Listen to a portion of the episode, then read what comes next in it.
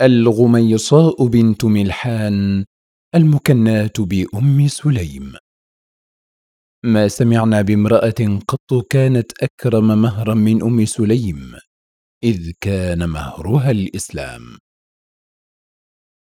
كانت الغميصاء بنت ملحان حين أهل الإسلام بنوره على الأرض نصفا تخطو نحو الأربعين من عمرها وكان زوجها مالك بن النضر يسبغ عليها من وارف حبه وظليل وداده ما ملأ حياتها نضرة ورغدا. وكان أهل يثرب يغبطون الزوج السعيد على ما تتحلى به عقيلته من رجاحة العقل وبعد النظر وحسن التبعل. وفي ذات يوم من أيام الله الخالدة نفذ إلى يثرب مع الداعية المكي مصعب بن عمير أول شعاع من أشعة الهداية المحمدية. فتفتح له قلب الغميصاء كما تتفتح أزاهير الرياض لتباشير الصباح. فما لبثت أن أعلنت إسلامها يوم كان المسلمون في المدينة يعدون على الأصابع. ثم دعت الزوجة الوفية زوجها الأثير لينهل معها من هذا المنهل الإلهي العذب الطهور.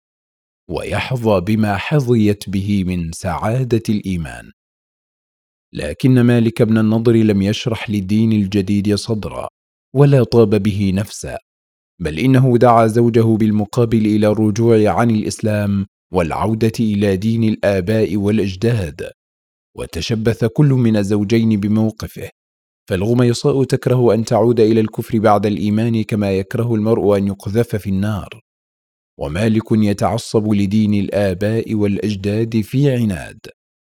وكانت الغميصاء تملك من قوة الحجة ما تفحم به زوجها وكان في دعوتها من نور الحق ما يفضح باطله الواهي المتهافت. وكان لمالك صنم من خشب يعبده من دون الله فكانت تحاجه في أمره قائلة أتعبد جذع شجرة نبت في الأرض التي تطأها بقدميك وترمي فيها فضلاتك؟ أتدعو من دون الله خشبة نجرها لك حبشي من صناع المدينة. ولما ضاق الزوج ذرعا بحجج زوجته الدامغة غادر المدينة ومضى هائما على وجهه متجها نحو بلاد الشام. ثم إنه لم يلبث هناك قليلا حتى مات على شركه. وما إن شاع في المدينة خبر ترمل الغميصاء حتى تشوق كثير من الرجال إلى الاقتران بها لولا أنهم كانوا يخشون أن تردهم خائبين لما بينها وبينهم من الاختلاف في الدين. غير أن زيد بن سهل المكني بأبي طلحة أطمعه في رضاها به ما كان بينهما من روابط القربى فكلاهما من بني النجار. مضى أبو طلحة إلى بيت الغميصاء وخاطبها بكنيتها قائلا يا أم سليم لقد جئتك خاطبا فأرجو ألا أرد خائبا. فقالت والله ما مثلك يرد يا أبا طلحة ولكنك رجل كافر وأنا امرأة مسلمة ولا يحل لي أن أتزوجك فإن تسلم فذاك مهري ولا أريد منك صداقا غير الإسلام. فقال دعيني حتى أنظر في أمري ومضى. ولما كان الغد عاد إليها وقال أشهد أن لا إله إلا الله وحده لا شريك له وأشهد أن محمدا عبده ورسوله. فقالت أما وإنك قد أسلمت فقد رضيتك زوجا. فجعل الناس يقولون ما سمعنا بامرأة قط كانت أكرم مهرا من أم سليم. إذ كان مهرها الإسلام. نعم أبو طلحة بما كانت تتحلى به أم سليم من كريم الشمائل ونبيل الخصائل ثم زاده سعادة بها أنها وضعت له غلاما غدا قرة عينه وفرحة قلبه. لكنه بينما كان يتأهب لسفر من أسفاره اشتكى الطفل الصغير من علة ألمت به. فجزع عليه جزعا شديدا كاد يصرفه عن السفر. وفي غيبته القصيرة ذوى الغصن النضير ثم ووري الثرى فقالت أم سليم لأهلها لا تخبروا أبا طلحة بموت ابنه حتى أخبره أنا. عاد أبو طلحة من رحلته فتلقته أم سليم هاشة باشة فرحة مستبشرة. فبادرها بالسؤال عن الصبي فقالت دعه فإنه الآن أسكن ما عرفته. ثم قربت إليه العشاء وجعلت تؤنسه وتدخل على قلبه السرور.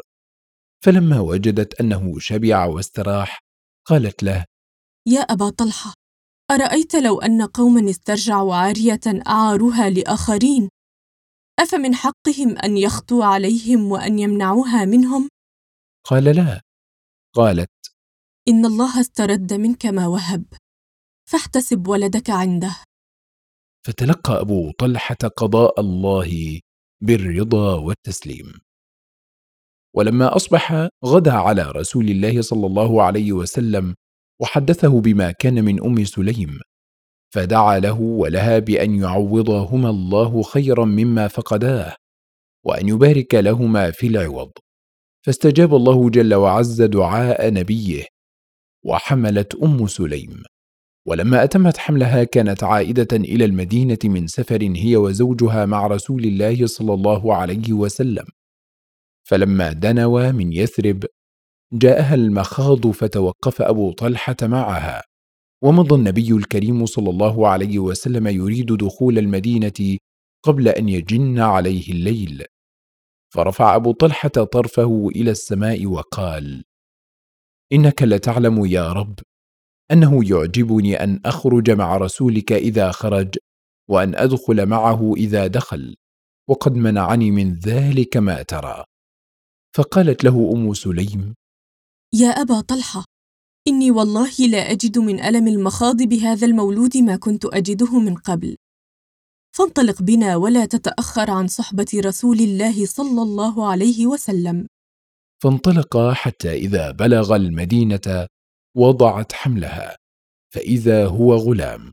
فقالت لمن حولها لا يرضعه أحد قبل أن تذهبوا به إلى رسول الله صلى الله عليه وسلم. فلما أصبح حمله إليه أخوه أنس بن مالك فلما رآه النبي صلى الله عليه وسلم مقبلا قال لعل أم سليم ولدت. فقال نعم يا رسول الله. ووضع الغلام في حجره. فدعا بعجوة من عجو المدينة ولاكها في فمه الشريف حتى ذابت ووضعها في فم الصبي فجعل يتلمضها ثم مسح وجهه بيده الكريمة وسماه عبد الله فجاء من صلبه عشرة من علماء الإسلام الأخيار. ولقد كان من شأن أم سليم أنها أحبت رسول الله صلوات الله وسلامه عليه حبا خالط منها اللحم والعظم وسكن في حبة القلب. وقد بلغ من حبها له ما حدث عنه ابنها أنس إذ يقول كان رسول الله صلى الله عليه وسلم نائما في بيتنا ذات نهار وكان الحر شديدا فأخذ العرق يتصبب من جبينه فجاءت أمي بقارورة وجعلت تسلت فيها العرق فاستيقظ النبي عليه الصلاة والسلام وقال ما هذا الذي تصنعين يا أم سليم؟ قالت هذا عرقك أجمعه وأجعله في طيبنا فيغدو أطيب الطيب ومن شواهد حبها لرسول الله صلوات الله وسلامه عليه وهي كثيرة وفيرة أن ابنها أنسا كانت له ذؤابة تنوس على جبينه فرغب إليها زوجها أن تقصها له بعد أن طالت. فأبت ذلك لأن النبي صلوات الله وسلامه عليه كان كلما أقبل عليه أنس مسح رأسه بيده ومس ذؤابته المدلات على جبينه. ولم تقتصر خصائل أم سليم على أنها كانت مؤمنة راسخة الإيمان عاقلة وافرة العقل زوجا وأما من الطراز الأول. وإنما كانت فوق ذلك كله مجاهدة في سبيل الله. فلكم ملأت رئتيها من غبار المعارك العبق بطيوب الجنة. وخضبت أناملها من جراح المجاهدين وهي تمسحها بيديها وتحكم عليها الضماد. ولكم سكبت الماء في حلوق العطاش وهم يجودون بنفوسهم في سبيل الله. وحملت لهم الزاد وأصلحت السهام. لقد شهدت أحدا هي وزوجها أبو طلحة مع رسول الله صلى الله عليه وسلم ودأبت هي وعائشة رضوان الله عليهما على نقل قرب الماء على ظهريهما وإفراغها في أفواه القوم. كما شهدت حنينا أيضا وقد اتخذت لنفسها يوم ذاك خنجرا وتمنطقت به. فلما رآها زوجها أبو طلحة قال يا رسول الله هذه أم سليم معها خنجر.